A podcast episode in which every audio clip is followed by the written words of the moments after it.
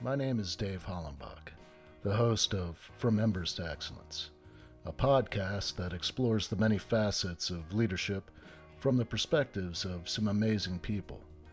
We discuss the triumphs and failures that have shaped our lives and our leadership philosophies.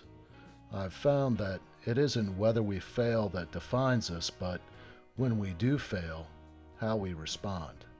Leaders dust off the ashes and use their failures as fuel to work harder and as lessons to come back wiser and stronger, more resilient, more determined, and more committed to excellence. Today, I am speaking with Nate Palmer. He is the best selling author of The Million Dollar Body Method and Passport Fitness. Nate is a fitness and nutrition expert, a coach, speaker, and writer who believes that being in incredible shape gives a massive advantage in business, focus, and relationships. Nate helps business owners and entrepreneurs improve their physique, finances, and family time using fitness and nutrition as force multipliers. Today, we're going to talk to Nate about his books and really his passion. And uh, like to start off first by, well, welcoming you, Nate. And then uh, uh, when we get into the conversation, if we could start off with where you were born and raised and really give us all little, the way back, huh? Yeah, yeah, a little little sense of who you are. What what right. kind of events have shaped you and and who you are? Say when. Now. well, man, thank you so much for having me on the show. I'm really excited to, to be here. Um, and if you want to go all the way back, I was born and raised in Phoenix, uh, which is where I'm currently living with my wife uh, and two kids. I got a three year old and a seven month old. And, um, but I really feel like, you know, this conversation probably starts like, let me, I'll just skip forward out of like the bulk of like, you know, you know, being like child rearing phase and, and get into like, one of the things I think was like integral in shaping me to get into fitness. I think a lot of guys get into it because they're into martial arts, they play football or something like that. And that was never it for me. I told my mom that I wanted to do karate. Um, karate kid was like big, you know, I was growing up, you know, like that gives you any indication of like, you know, go to the 80s and 90s. And she was like, cool, cool, cool. Uh, so karate, how about instead of that, we can do clogging. Do you know what clogging is, Dave? Yes. Okay.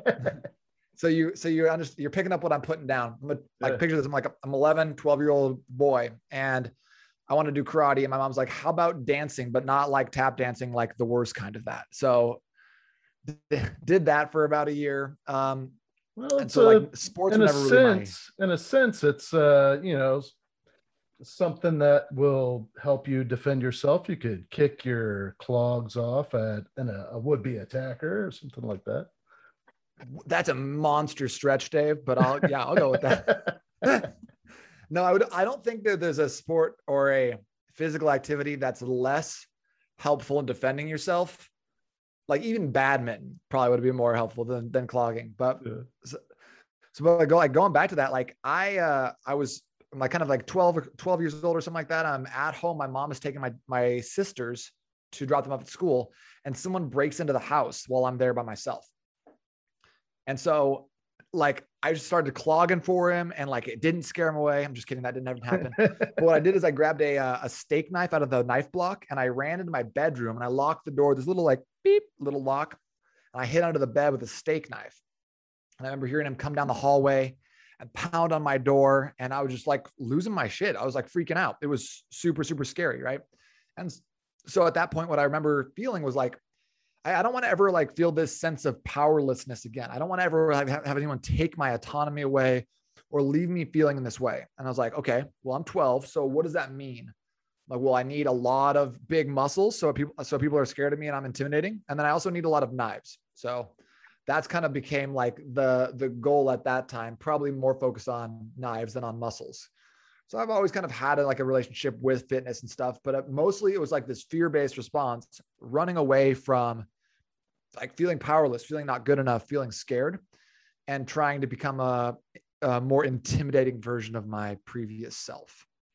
So that's kind of where that's kind of where it all started. That's where it kicked off. did you immediately start studying fitness and and going to the gym?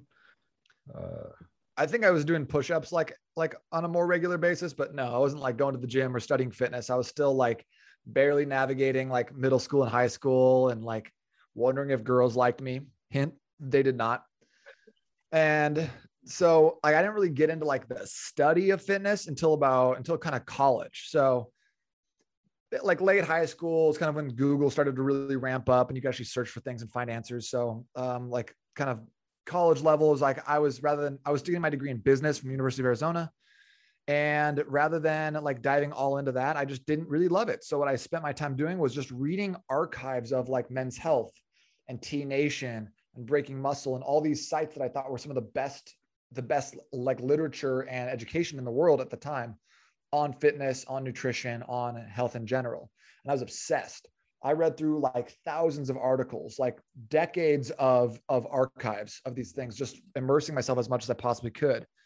And then I graduated uh, college into just the glorious job market of 2008.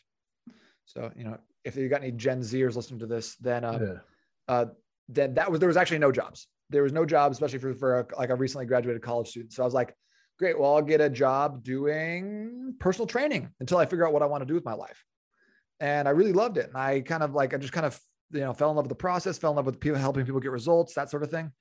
Up until um, like a year later, I was like, I like this so much, I'm going to quit and go get a job in an office so I can be an adult, do a grown up job. And about, I mean, day one, I went to day one at this office. It was kind of like inside sales. It was helping people like enroll for enroll for college.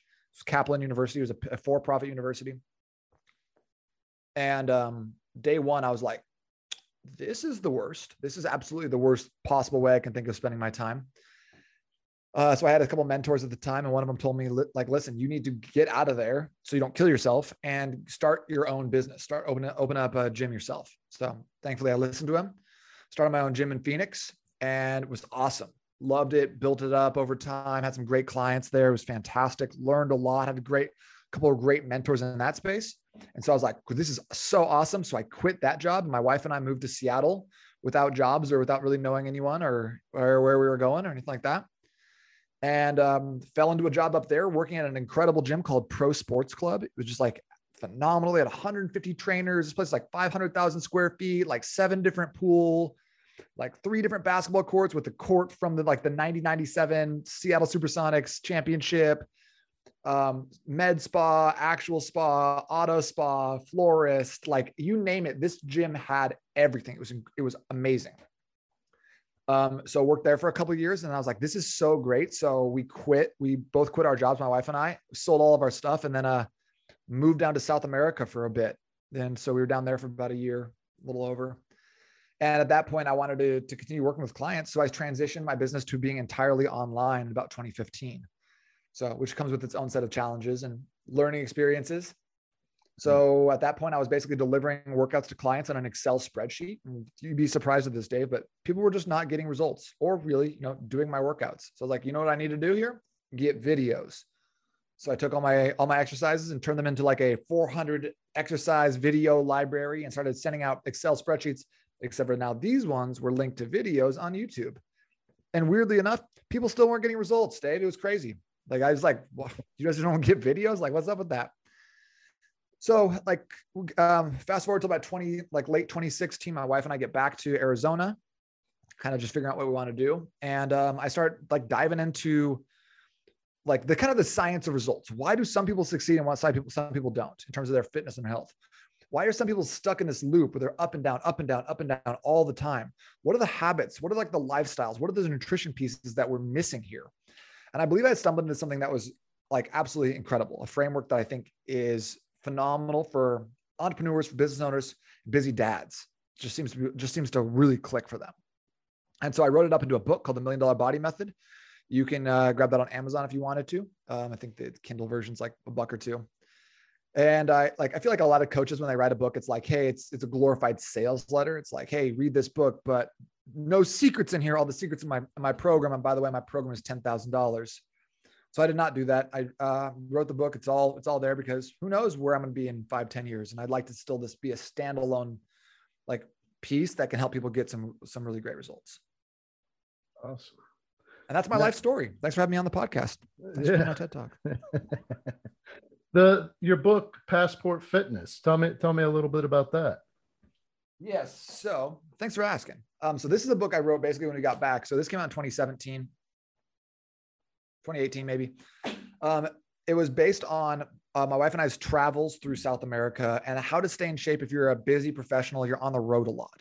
So we came up with a lot of great strategies for doing this because you know we were we were like going from here to there. We're doing all sorts of stuff, like never in the same place, never had access to a gym. We worked on a boat in the Panama Canal, giving tours for like six months. We worked on a pig farm in Ecuador. Uh, we worked at like an after school program in Peru. You know, we skied in Chile. We did like we posted up in Argentina and worked for for a month down there. So like we were all over the place, staying in all sorts of different locations. And but it's still very important to me for to to train and to eat right. So I wrote up some of those strategies for like the kind of the business traveler, someone who's on the road a lot. And how do you get how do you stay in the shape that you want to stay in? How do you not let travel derail your progress? Um, but this book is basically a, a collection of helpful anecdotes, stories about my time traveling, and some like tactical tips, essentially. But what I realized from this book is that it wasn't transformative at all. You would read it, you might like it, maybe you wouldn't like it, I don't know. Um, and you would kind of move on and be like, that was there was some nice things in there, and but like it's not going to really change much for you, to be honest.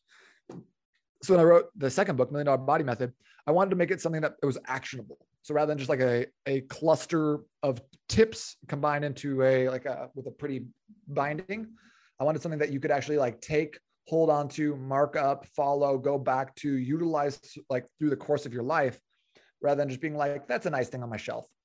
So that was the kind of the purpose of Million Dollar Body Method, which is basically a four week program written to this. We go over the, what, call, what I think of as the seven daily investments. What are the seven things that you need to do on a, on a daily basis to be successful in fitness, to have a ton of energy and to show up big time for your family and for your, like for your tribes and for your trade? Can you share a little bit of uh, what somebody would get out of reading that book and and uh, I don't know, maybe set the hook, so to speak? Set the hook. Really sell, Yeah. really sell this one. Yeah. tune in next time to see the million dollar body method so basically if you if you're reading this book dave and you know who knows maybe i'll send you a copy you get a chance to check it out um, what what i would hope that you'd get out of it would be a framework a recipe so to speak And because like if your if your output because i always try to think about things in terms of inputs and outputs i think like we think in western culture like what do i want to eat cinnabon therefore i will eat a cinnabon but if, if we start thinking about like, what do I want to feel like? How do I want this meal to treat me? How do I want to do after this meal? Am I, do I need to be up? Do I need to be focused? Do I need to like get a lot of tasks done? In that case, I need to be, I need to think about what I want to eat and make sure that my inputs match my outputs. So in this book, I want to give you a framework for inputs and outputs to give you the ability to have the energy that you need when you need it, to know how to eat in a way that gives you energy, builds you up, allows you to burn more belly fat rather than here's another diet book about weight loss or how to count calories because there's a there's a fair few of those. And i don't like i didn't need to write another one. But i what i what i wrote here is something that i don't think exists because the focus is on doing being and having more. How do you grow? How do you improve? How do you use fitness and nutrition as force multipliers rather than fitness and nutrition as ways of becoming smaller dropping weight losing pounds be, reducing fat you notice that all those words are focused on decreasing right and I think that's what fitness does. It tells us we need to be less. You're not, you're too much. You become less. And I don't believe that's true. I think we need to become more. We need to have more energy. We need to show up, show up big. So the, the, the reason, the impetus for this book was a client of mine I started working with in 2018, uh, who was a roofer, starting a roofing business here in Phoenix. And he was like, Hey, listen, so I got a problem. I'm like, what's your problem? He's like, well, I got to lose 30 pounds. And I'm like, great. I'm a trainer. I can help. He's like, yeah, but I, I'm not training. I'm not going to do any sort of training. I was like, okay. He's like, I'm just too busy. I'm like, okay. He's like, also, I am dead tired every single night. And he's like, I drink three bang energy drinks a day. And I'm like, all right, okay. And he's like, so what I need from you is a nutrition plan, a meal plan, something that I can eat so I don't feel like I have to go sit on the couch for 30 minutes and watch ESPN before I can engage with my kids at night. I was like, all right. He's like, and by the way, I'm going to eat out. I'm going to eat fast food five times per week. Deal with it. Figure it out. I was like, okay, damn. All right.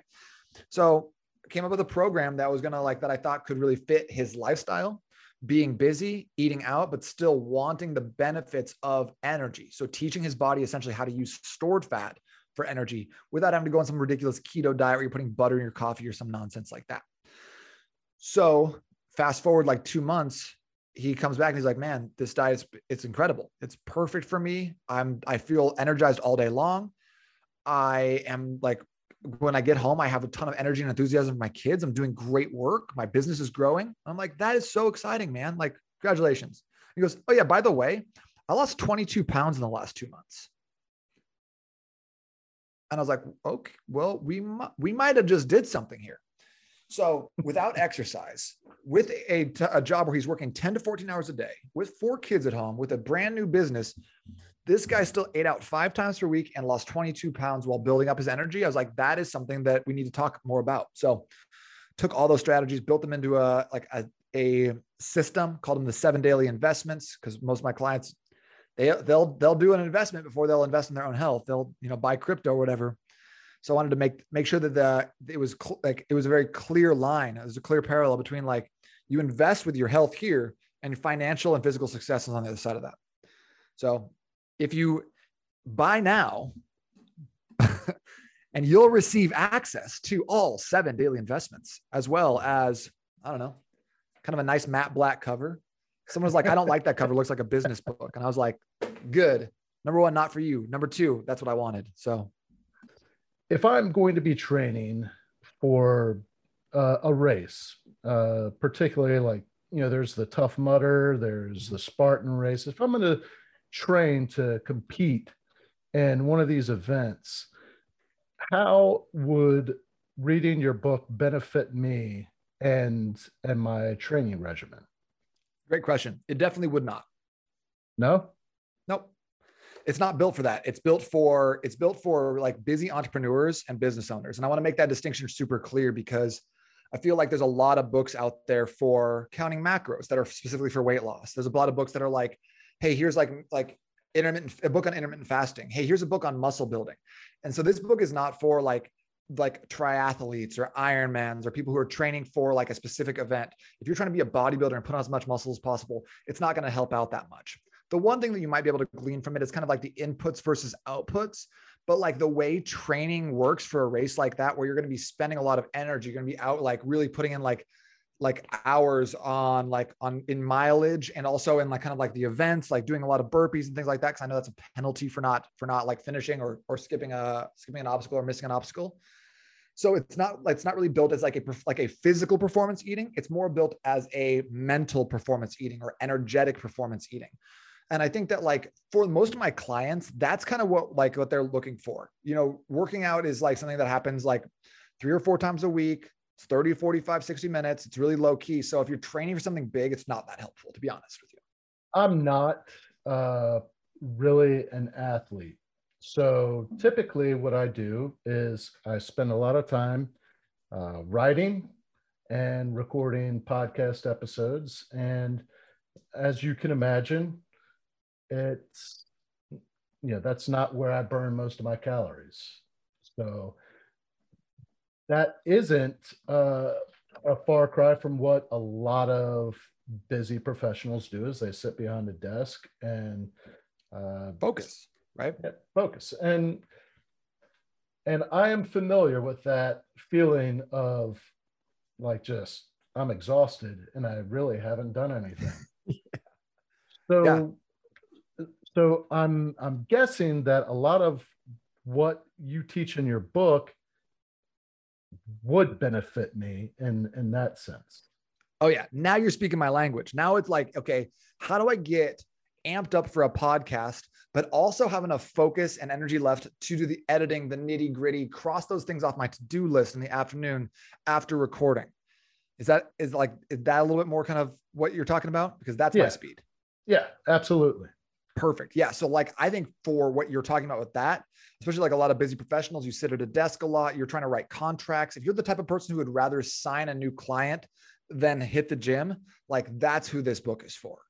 So if you'd rather record a new a new podcast episode than go for a run, like you would like this book because I want to tell you about how to show up big time, no matter what that thing is, whether that's deep work where you're writing, you're scheduling some stuff, you're like, you're figuring out what you want to talk about, the flow of your podcast, or if it's like those things in the afternoon where you're like, man, I got 15 things on my to-do list. Like, what can I check off?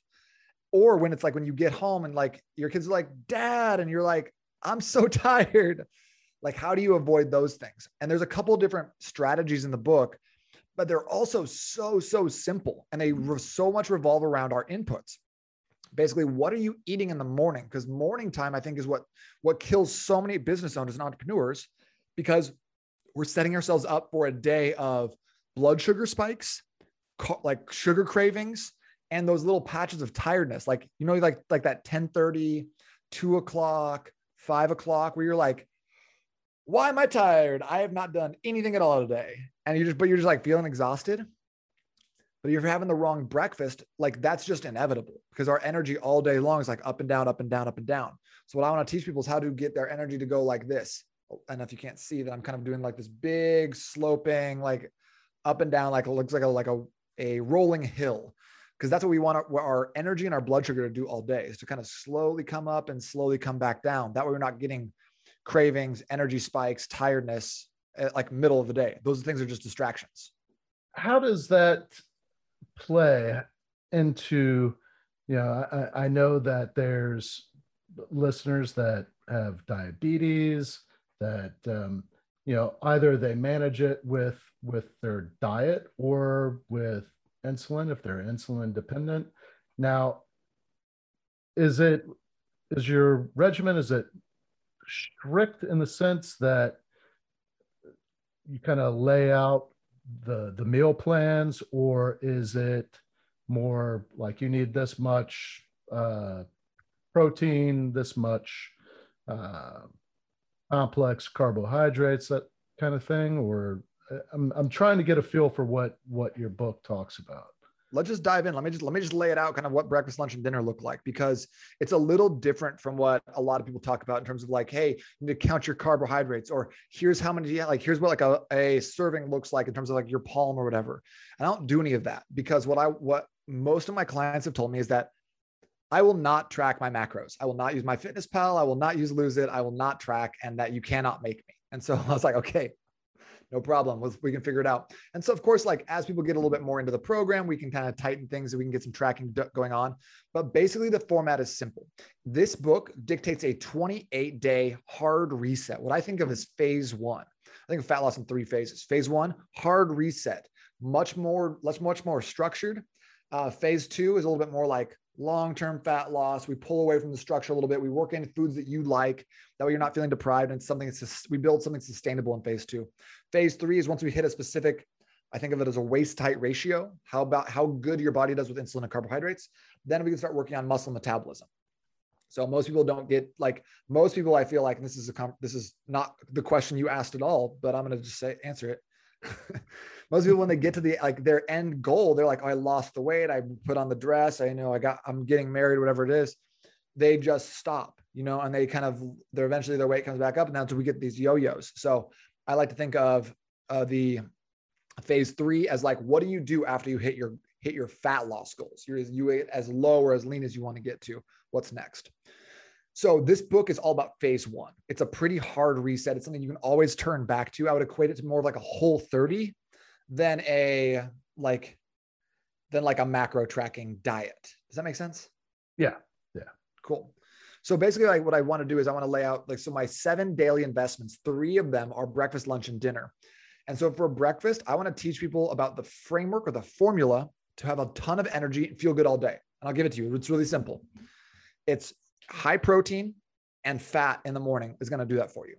Most people that I deal with are insulin resistant, which means that they body their bodies do not use insulin and carbohydrates effectively. And there's two easy ways to figure, or three, I guess, three easy ways to figure out if you're insulin resistant or not. Number one, go to the doctor, have a test done. They're generally expensive. Number two, take a measurement at your belly button, divide that by your height. If that number is above 0.47, then you are insulin resistant. And there's a, like a sliding scale, right? And then like number three, if you're like, I don't know about, I don't know about that, I don't have a measuring tape, grab your belly. Like, is it is it substantial? Can you get your hands on it? Then you probably have insulin resistance. It's really dictated a lot by visceral fat and belly fat. So if you can, if you feel like, oh man, I got belly fat, I got love handles, chances are you are insulin resistant and your body is not never going to use carbohydrates correctly. So especially you start off in the morning, Dave, and you're like, let me have something healthy. Let me have oatmeal. Let me have a banana. Still spikes your blood sugar up too high. Your insulin comes to meet it, goes a little higher, blood sugar goes back down, but you still got some insulin in your system. So your body sends you a signal to your brain, 1030 is like, what's up? Let's get some food. And instead of having like six blueberries, like we should, we have like a donut. Or like if we're being good, like I have a half a donut. Blood sugar back up, insulin goes to meet it, back down. So now all day we're doing this thing where we're playing catch up. Whereas what we want to do is have that go up, come down, and back down. Everything always in like in homeostasis. So, having a high protein, high fat breakfast is going to do that for you. It's going to give you a very slow release of blood sugar. It's going to help you feel really good. It's going to eliminate cravings. It's going to push you out to like 12, 12 30, 1 o'clock before you start getting hungry again for lunch, which is what we want because snacking is really the bane of an entrepreneur's existence. A lot of us think like, oh, let me have a high energy snack. Let me have a little sugar, get my brain going. But really, that's killing us. Number one, sugar is obviously not healthy for us. But number two, we put every time we put something into our stomach, we're now going to digest that food. So it's pulling blood from our extremities, our hands and our legs, and our brain to digest that food. So we're never going to be as sharp or as functional or as on as we need to be if we're just coming off a big meal, right? Like think about after Thanksgiving. Do you want to go record a podcast? Do you want to get on with like a really like a really awesome guest? Like not me, but like someone like really great? No, absolutely not. Like most of us want to sit down on the couch and watch like the Detroit Lions get crushed you know, like that's what that's what I'm gunning for on Thanksgiving because I'm so stuffed. I'm so tired. I'm so lethargic. So if you want to you want to do more, you got to eat less. And if you want to eat less, you got to stop having those cravings. And you want to stop having those cravings, you got to eat the right foods at meal times. So that's why breakfast, high proteins, high, high fats, lunchtime, high proteins, high veg. And then at dinner time, this is not a keto diet. This is not a low carb diet. This is a, this is a, like a great diet for energy. Okay. So for at dinner time, then we're having carbs, proteins, and vegetables. And the reason we have carbs at nighttime is because that same reason as you don't want to get a Chipotle burrito at two o'clock. It's gonna make you tired. You're gonna want to crawl under your desk and get a nap in. But in the evening, that's when you want to shift into that rest and digest state or parasympathetic nervous system dominance.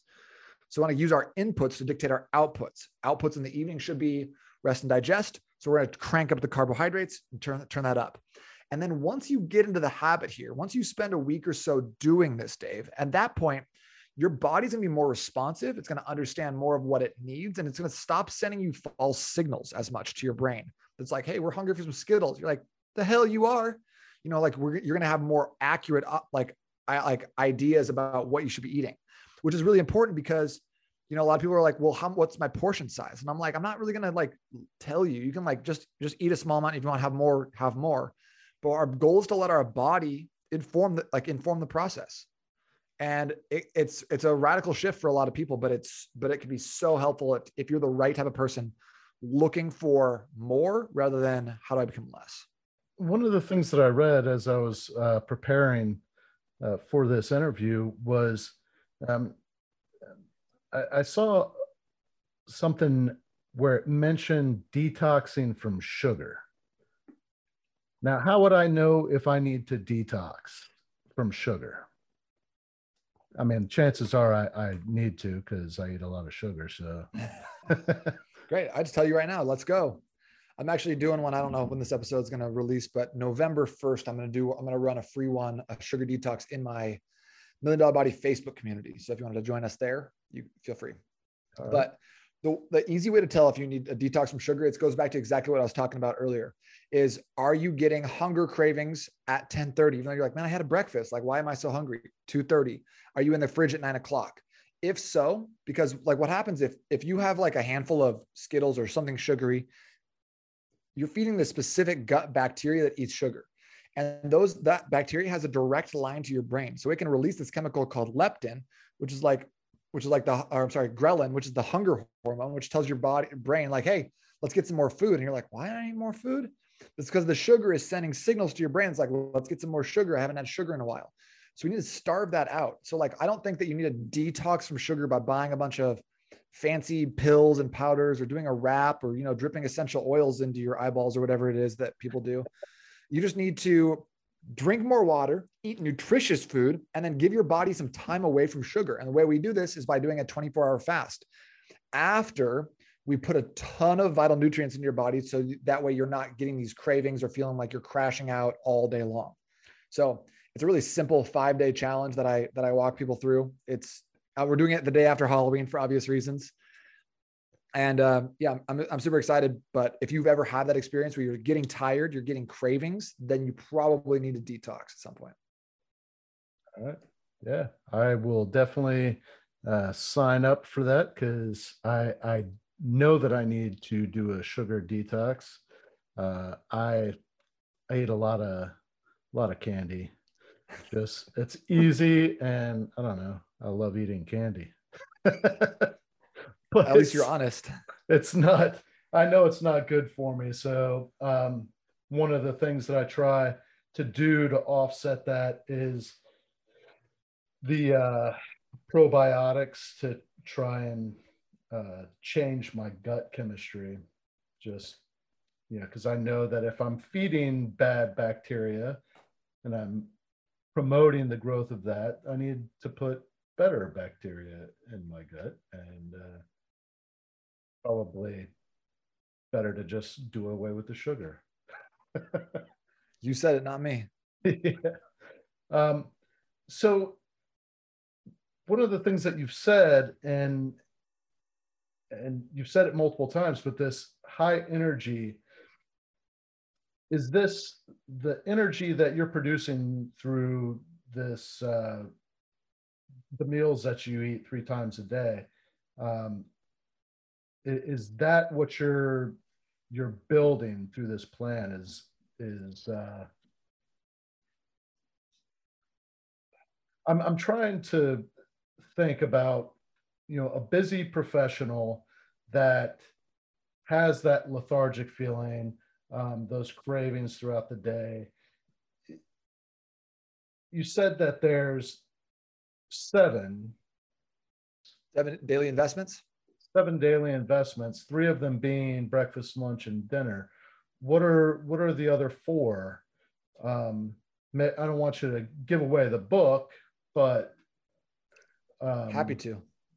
All right, no secrets. Yeah. So the so number uh, well, I guess if we count those three, the other one's going to be uh, liquid assets, having a gallon of water per day. And some people are like, what if I live in this hemisphere? What if I'm a man? What if I'm a woman? Just drink a gallon of water. You probably need more than that, but just drink a gallon. See what happens. See how you feel. Just drink a gallon, period. What about lattice? No, just drink a gallon. And the next one is called uh, final deposit, which is taking stuff out of your brain at night and writing down your three critical tasks for the for tomorrow. Like, what do you need to accomplish in order to consider uh, tomorrow like a, a really good day? Uh, the next one is going to be um, train for 20 minutes. And I think the distinction between training and exercising is training uh, means that you get better every single day. And then the seventh one is so I have one, I have one that's a uh, like a seven daily, and then one that's a monthly one. So the seventh one is uh, the morning routine, which is the train like drink 32 ounces of water, two big glasses of water in the morning, and do 60 seconds of explosive exercise. So jumping jacks, push-ups, shadow boxing. It's going to get you more excited, more up up and going than just like having a cup of coffee. And then the one weekly investment is fast for 24 hours a week. And I think that like that's that is critical to people's success as well. It's just a nice way of letting your body naturally detoxify itself, like giving it space to like to let your stomach kind of shrink back to its normal proportions, helping your body reconnect to like how much food does it actually need? Because if you never stop eating and like people like people in the US, we haven't had like a break from eating since like 1957. Like we've been eating constantly since then. No one's like no one's that hungry. So we need to give ourselves like just some space um, for two reasons. Number one, give our body the, the ability to detox. But number two, like we just need to stop eating. We need to like take that mental break because if we're so addicted to food and to comfort and to this like this culture of like, well, I just I just needed something, you know, then we're never going to be able to get through like actually hard scenarios. So I think it's a good physical and mental exercise to fast for 24 hours at least. I, would like to rewind uh, a little bit because I, I feel like who you are right now has been shaped by a lot of other things. And to kind of get a sense of that. And, and you talked about it for for a little bit and your your trip to South America. How much of your experience there has kind of shaped um, th- this program? That's a good question, and I wouldn't say I would say probably not not a lot. I was like um, more so than than like traveling there. Like when I was working as a personal trainer, like personal trainers have the weirdest hours. Like we start at like you know five or six a.m. and we go till like eight p.m. and they have like between eleven and two, which kind of an empty block in the middle. It's kind of like a donut, you know. And so more so than traveling, it was like my experience with this, like with thinking about nutrition was shaped by ridiculous work hours and working, you know, like, you know, like on being on the floor for like 12, 13, 14 hours a day. So, um, and then like my seven o'clock clients don't give a shit that I was, that I was there at 6 a.m. They want the same energy and enthusiasm at that point that I had for my earliest clients, you know? So like no, no, one's coming in and being like, oh my gosh, I'm so excited for a really exhausted, grumpy Nate. Like that's not how personal trainers make their money. So I, w- I was already thinking about how you like eat for energy and what kind of foods you need to eat in order to have like the, the physique and the, like the lean body that you're looking for, but also have the energy to show up big time for clients and family. So yeah, the, the, I don't think the, uh, I don't think the traveling had as big of an impact on the nutrition and the lifestyle piece as it did maybe the training piece and the frequency piece and the like some of those habits. So how long did you work as a personal trainer?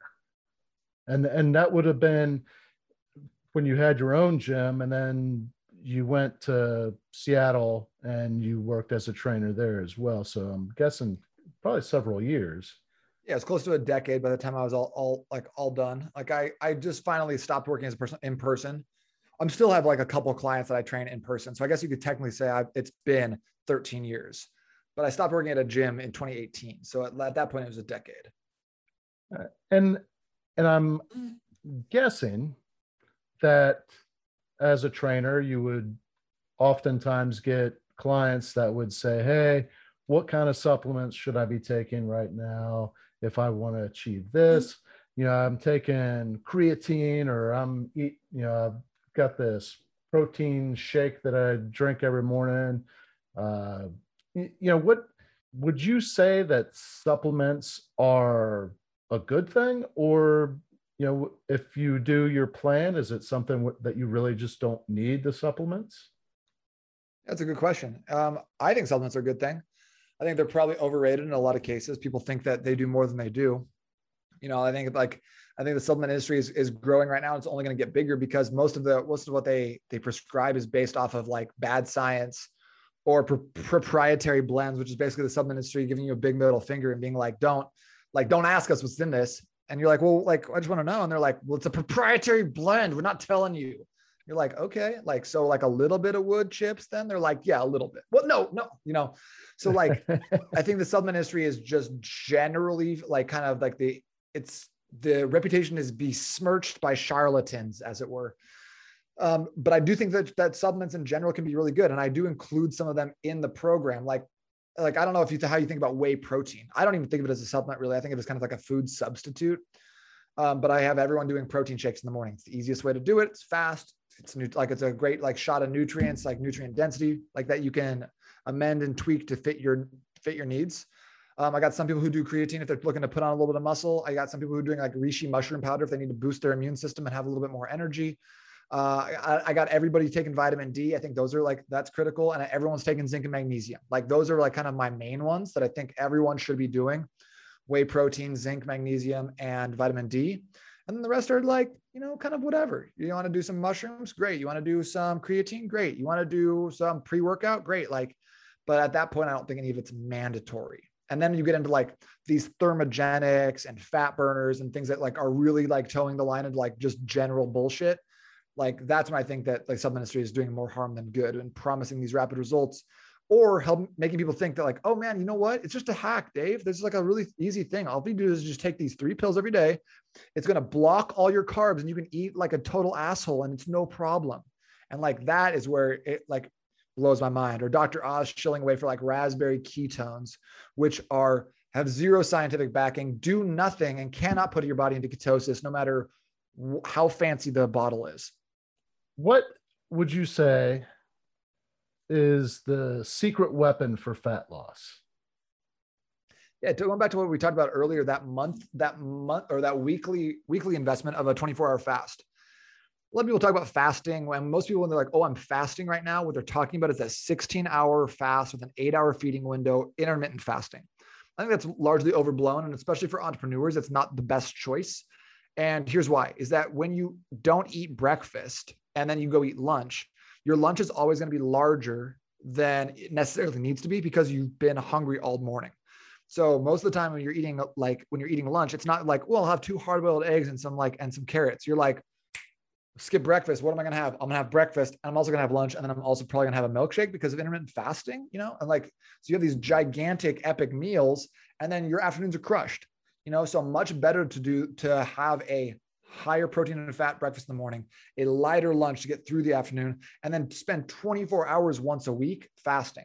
That prolonged fast, a 24 hour fast, is basically worth three and a half 16 hour fasts. So the longer you go, the more the like the more that benefits ramp up like exponentially. So the, the longer you can fast, with kind of three days being the like the the upper upper limit in terms of physical benefits five days, 10 days. People talk about that stuff. I don't know anything about that. That's more like spiritual, men, spiritual mental benefits. But for physical benefits, those those top out at three days, 72 hours. So that would like fasting, you know, 24 to 48 hours once per week is amazing for fat loss. It's a super awesome secret weapon. It also helps hone your focus and just make you harder to kill human being. When we're talking about your book, and and you said that it's not really like an exercise regimen right? But you do encourage the the person to to do that 60 seconds of high intensity in the morning and I, I, would imagine something later on in the day as well 20 minutes of movement every day yeah and but it's not really specific as what kind of exercises i mean like not not especially so like in the book, I'm not, I gave some examples, but I don't, I'm not giving out training plans or programs because I don't know everyone's situation. That's kind of where, like, if you wanted more along those lines, that's why I have the coaching program where that's like, that's where I do specific meal plans, shopping lists, supplement guides, like actual training programs and stuff like that. Um, if you wanted a little bit more, but basically, what it is for those 20 minutes, it's it's really basic, especially for the first four weeks. It's nothing crazy. It's just like highlighting big muscle groups, um, making sure that you're you're progressing every single week. So that way, if you get like three rounds in in week one, you got to get at least three and a half rounds week two. That way, you're making you're surely making progress. And the other big thing that I like to accomplish in the first four weeks is making sure that your tendons, joints, and ligaments are all getting protected and building up strength. Because there's nothing worse than trying to get back in shape and then catching a shoulder injury, hurting your low back, and so a lot of guys, when they come to the program, I'm like, okay, 20 minute workouts. And they're like, that's it. No, I'm not doing anything else. Can I deadlift? I'm like, no, you can do, you can do whatever you want to at the end of four weeks, but you have to do it my way until then. And it's the people who like adhere to the program, even though they're like, this is not very much. It's too easy. I go, great. Just, just do it. Then I'll make it harder next time. Don't stress. Those people get way better results. And the people are like, can I just add in a 45 minute deadlift session? Can I go train for my triathlon afterwards? And I'm like, no, what? Like, keep keep the goal the goal, right? You try to chase two rabbits, you catch zero, right? What is something that we we haven't really touched on, but is worth highlighting with regard to your two books and and really um, the target audience being busy professionals and and it sounded like um, maybe you're targeting men more than women is that is that accurate yeah, generally. And like I've had a lot of women go through the program with with like, you know, with a lot of success and and get a lot out of it.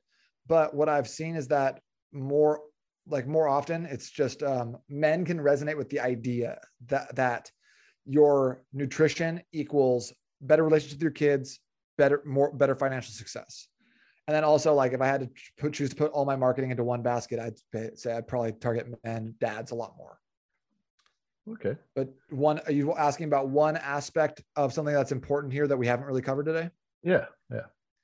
Yeah. I would say that, like, that I think that tactics are great. I love talking about tactics. I would love to talk to you about carbohydrates and the glycemic index. I'd love to talk to you about Bulgarian split squats and how your hip angle can impact like the the major muscle group that you're working. But at the end of the day, like none of that shit matters if your mind's not right. If you don't get your mind right, if you don't, if you don't set yourself up in a position where you are not accepting um, anything less than completion, than a checked box, then you're going to be you're going to like swim in this like this ocean. You're going to be susceptible to like to fad diets like keto to, to bs supplement claims. You're going to always think there's something better out there. But you but you got to know that like the the basics don't really change and the at the end of the day you can't lose if you don't stop you can't lose if you don't quit here so you have a piece of like you have a pizza on sunday you drink 27 white claws like who gives a shit don't worry about it don't blow the whole thing up just because you had a bad day or a bad weekend. You need to get right back into it and go again. Because if you stop, then you're done. If you keep going despite like stuff that happens, stuff that comes up, then you can always you'll you'll always get the the win. You're always going to get the victory. The victory is assured to you if you don't quit. So wrapping your mind around that and becoming the type of person who's like, listen, I do what it takes to get to get this done. This is obviously important to me. It's important to my family. It's important to my financial situation. It's important to my physique. And I will not stop until this complete. Give me that person who doesn't know how to do a squat over the person who's been in the gym for 10 years, who's got a weak mindset, who's continually looking at like the latest fat burner. Every single day, I'll take that first person. It was interesting that you mentioned uh, almost like a, a journal entry at night uh, writing three things down uh, that you want to accomplish the next day. And uh, I actually am about to, oh, well, I don't know when it's going to release, but my book is uh, about building a grand strategy for your life and, and leadership development and really, uh, you know, when you hit a wall, when you fall flat on your face when you basically just screw up and and it seems like all of your plans have derailed really how to pick yourself up dust yourself off and and push forward. And in there i talk about the importance of of journaling really to I, I guess balance the ledger at the end of the day taking a little bit of time to really write down some things that went well for you during the day and things that maybe didn't go so well uh, and really how you're going to uh, attack it in the next day. So it's very similar to what you're saying and it's a it's a stoic practice um, that goes back to, to ancient greece and and the original stoics um, marcus well, Marcus Aurelius, he's the the most prolific journalist or uh, journaler. He's the one that um, you can read his his journal entries and in meditations. But um, was it Cato the the younger? What I want to say was Cato, or maybe it was Seneca, that that said that you should balance the ledger at the end of the day so that your mind can can rest at night essentially. Yeah and, that's smart. um but I, I like the idea of writing down those three things that that you want to you know attack head on the next day. Um and I, i'm guessing you would visit that the next morning yeah just that... make sure you have like you have whatever it is in place that needs to make that happen. So whether it's like a workout, whether it's meal prep, whether it's picking your kids up or writing a contract, that way you can focus your efforts and energy on like the highest, the highest um, ROI producing like like metrics for your for your life. You know, if like if getting a workout in is really the most important thing for you that next day, then making sure that it happens, getting it scheduled, picking up your kids, writing an email sequence, finishing a podcast, whatever that looks like just making sure that you have some direction. I also think that giving your subconscious something to, to work on while you sleep is a is a great way to to be successful long term and also sleep better. So you're not having to like lay awake being like, oh, what am I doing? Who do I need to talk to? I'm sure you've been there too, where you like have just like a bunch of little ticky tack things on your mind. Yeah. Can't fall asleep because of that. and how how does your your plan work uh, to because you mentioned that it, it it helps your sleep improve. Um, how, how what's the science behind that? With uh with like writing stuff down and can having how that helps your sleep improve? No, your your plan, your um, you know, the food intake and really how you how you build your day out.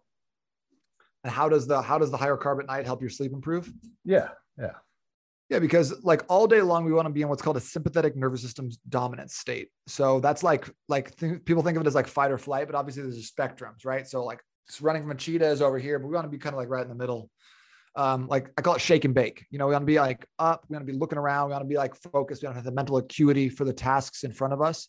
But then at some point, we don't, that is not serving us anymore. You know, like at 9 p.m., you don't need to be like, what's happening? I'm really sharp. I'm really, I'm like good at writing stuff down. Like that's the time we're trying to transition into a nighttime, rest and digest. So we use our food as a way of doing that. So with our like, so all day long, we've been like, blood sugar is really even like this. And then at nighttime, we're going to let that spike up a little bit bigger. And then let, as that comes down, that's going to help us drift off to and get a, like a lot more deep, relaxing sleep. And then you're going to wake up feeling more rested, more recovered because of it. Awesome. Oh, man. And, and I'm guessing the, the high protein and, and all that, it, it just seems like the, the building muscle component would come later, like after you do the first 30 days. Is that accurate to say? Uh, honestly, probably longer than that. Most people don't get down to their to their 0.46 um, like waist height ratio in 30 days. And if you are if you are there, then you didn't have a whole lot to lose anyway. So most people need you know between three months to six months to get to that point where they're starting to like be benefited by building their muscle metabolism. Some people start that too early where they already have too much fat on their frame and th- and then it's harder to add lean muscle easier to add easier to add fat and your body's just not as anabolic as you would be if you were a little bit leaner now is there anything that we didn't touch on that that you feel is important to leave with the listeners no i really feel like I, really feel like you know with the right tactics with the right plan and stuff you can you can accomplish anything you want to find someone who's done it before and like like get that person in your corner. So whether that's buying a book or, or going through a course or, you know, hiring a coach, whatever that looks like to find the right person to walk you through those steps. If this is something you actually desire. So like, if I wanted, if I was like, Hey, I really need to help like with my leadership stuff, getting my life back on track. Like, how do I get back up after I get kicked in the teeth? Like, I don't want to have a conversation with you about that, Dave. Like if I wanted to have like, you know, figure out more about stocks or, you know, buying a, like a landscaping company I know there are coaches or people that can help me out with that. If I want to get in shape, I'd go to a coach. I I have a coach that does my uh, my my trainings. I don't want to write it. I'm not good at writing my own programs. So I only do things that I want to do, not things that are that are important to me. So I think that like if you have if you have the right mentality about this, if you know that you can just keep going and not quit, um, then get the right person in your corner to help you get the result that you're looking for. Just for the the listeners, um, where where is the best place for them to purchase your book and i'm guessing well actually before we started recording you actually have quite a few websites so what's the best website to to get the most information and is that the same website to get your book from no you can go to amazon amazon's got actually a lot of books on it including mine So you can check it out there. Go to million dollar or just go, or you can go to n8trainingsystems.com to check out some more of my articles, podcasts, different things like that. My podcast is called the Million Dollar Body Podcast. Um, and if you wanted to join us in the community, it's one of like the best places on Facebook to be. It's called the Million Dollar Body Community. It's called it's n8trainingsystems.com slash group will get you there.